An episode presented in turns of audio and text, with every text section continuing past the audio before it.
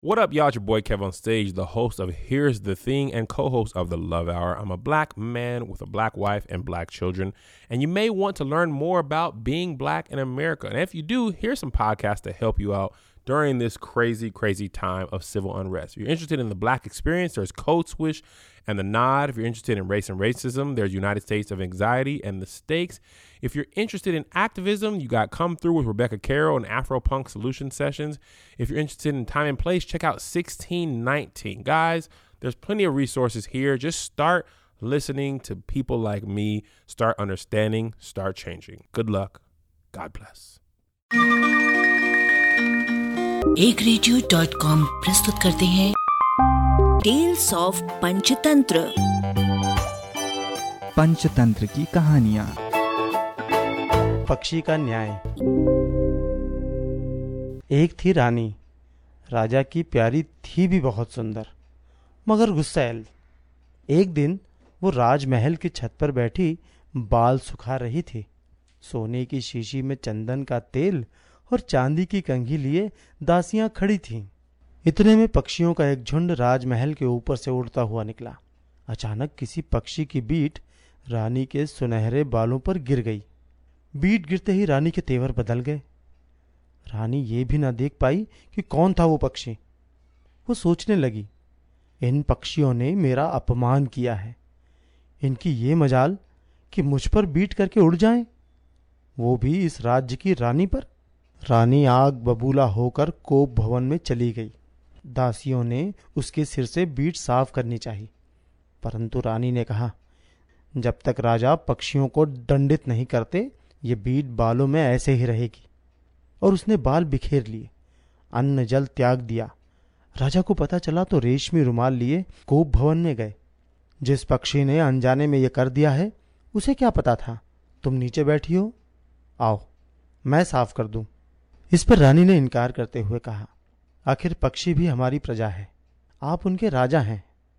मैं उनकी रानी। पक्षियों की ये हिम्मत कि मेरे सिर पर बीट कर दे। ऐसी बेइज्जती से तो मरना ही अच्छा है। इतना कहकर मुँह फेर कर बैठ गई। रानी की जिद से राजा हार गए। उन्होंने जंगल में ऐलान कर दिया।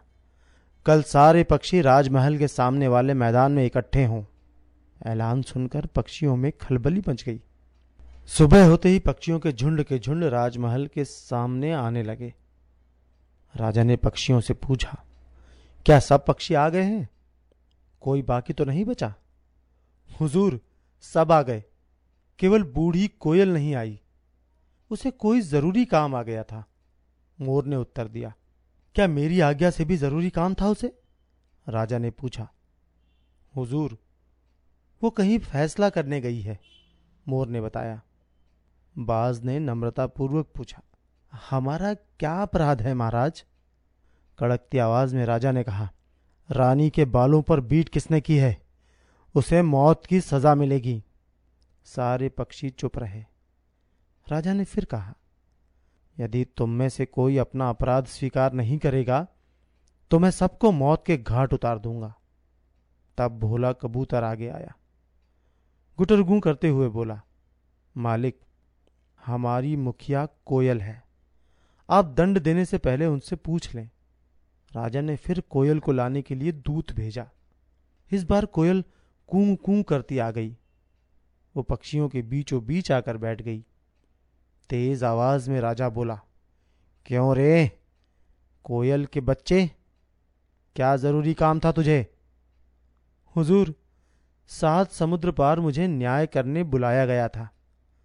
कोई आदर से बुलाए तो जाना पड़ता है। देरी के लिए क्षमा चाहती हूँ, कोयल बोली। अच्छा तू भी न्याय करने लगी? जरा मैं भी तो सुनूं, क्या न्याय करने गई थी? मालिक, सात समुद्र पार एक बड़ी सभा जुड़ी थी। समस्या थी कि इस दुनिया में पुरुष अधिक हैं या स्त्रियाँ, कोयल ने कहा। फिर तूने क्या न्याय किया? तू छोटी सी है क्या न्याय करेगी? महाराज, बड़े या छोटे शरीर से अक्ल का कोई संबंध नहीं। मैंने न्याय किया कि दुनिया में पुरुष कम और स्त्रियाँ अधिक हैं। क्या तूने सारे स्त्री पुरुषों की गिनती की है? राजा ने आश्चर्य से उसकी ओर देखा। नहीं हुजूर, मैंने गिनती तो नहीं की, परंतु अक्ल से जान तो सकती हूँ। मेरी राय में जो पुरुष अपनी बुद्धि से काम न लेकर स्त्री की मूर्खतापूर्ण बातें मान लेता है, उसे भी मैं स्त्री की श्रेणी में ही गिनती हूँ। सुनते ही राजा का दिमाग चकरा गया। बोला तो तू मुझे भी स्त्री समझती है? वो तो आप जाने महाराज, कोयल बोली। कोयल की बात राजा के दिल को छू गई। बोला, तू ठीक कहती है। मैं बेकार रानी के कहने में आ गया। तुम सभी जा सकते हो राजा का इतना कहना था कि सब पक्षी चहचहाते हुए उड़ गए। उधर पक्षी उड़े, इधर रानी फिर कोप भवन में जाकर बैठ गई। राजा फिर मनाने गए। तो बोली, मैं रानी बेकार ही बनी। मैं तो पक्षियों से भी गई बीती हूँ। मेरा कुछ मान होता तो आप पक्षियों के कहने में आकर अपनी आज्ञा वापस न लेते। राजा का हृदय पसीजा। उन्होंने दूसरे दिन पक्षियों को फिर इकट्ठा होने का आदेश दिया। सारे पक्षी इकट्ठे हो गए, परंतु कोयल आज भी नहीं आई। तो पक्षियों से पूछा, आज क्यों नहीं आई तुम्हारी मुखिया? वो आज भी सात समुद्र पार न्याय करने गई है, आती ही होगी महाराज। तोते ने कहा, कुछ देर बाद कोयल आ गई।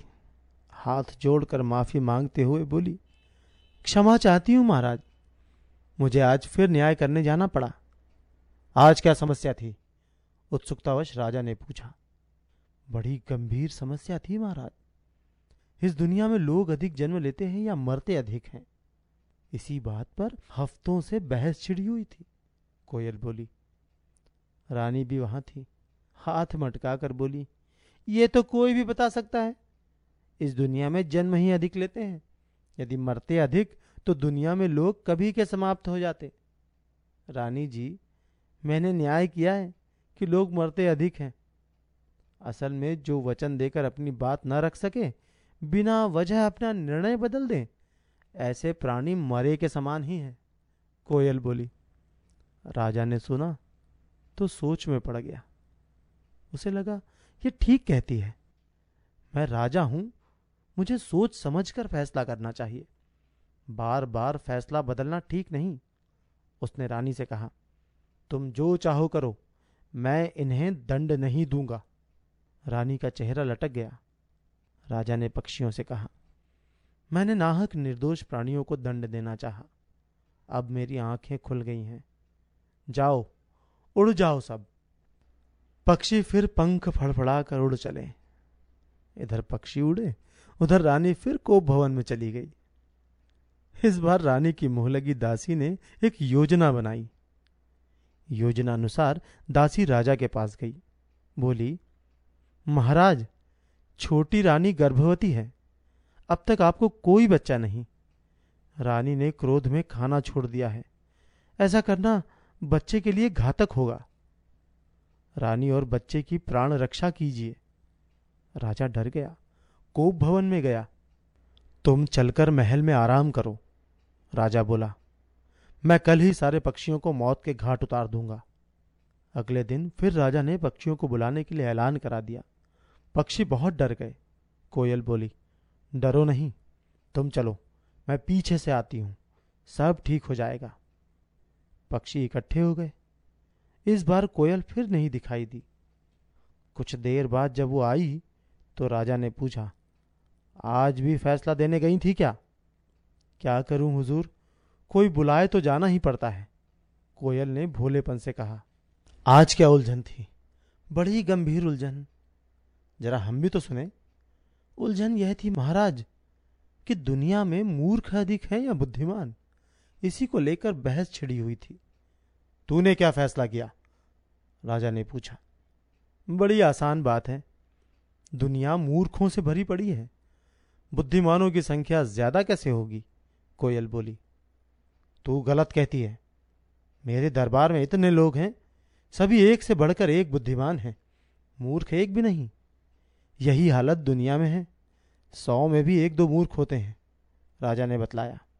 कोयल बोली, गलती क्षमा हो हुजूर, आपकी बात से मैं सहमत नहीं हूँ।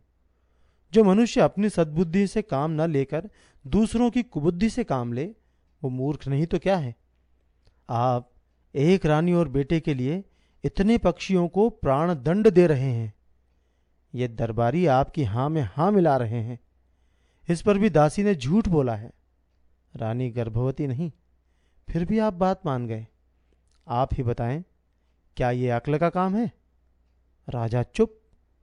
उसने पूछा, तुम कैसे कह सकती हो कि दासी ने झूठ बोला है? राजा ने खोज कराई तो झूठ का भंडा फूट गया। राजा की गर्दन शर्म से झुक गई। अब राजा गंभीर होकर बोला, कोयल, तुमने मेरी आँखें खोल दी। आज से तुम आज़ाद हो। अब कोई पक्षी कभी किसी राजा के अधीन नहीं रहेगा। तुम आज़ाद हो। जहाँ चाहो रहो, जहाँ चाहे जाओ। सारे पक्षी राजा की जय जयकार करते हुए उड़ गए। एक रेडियो।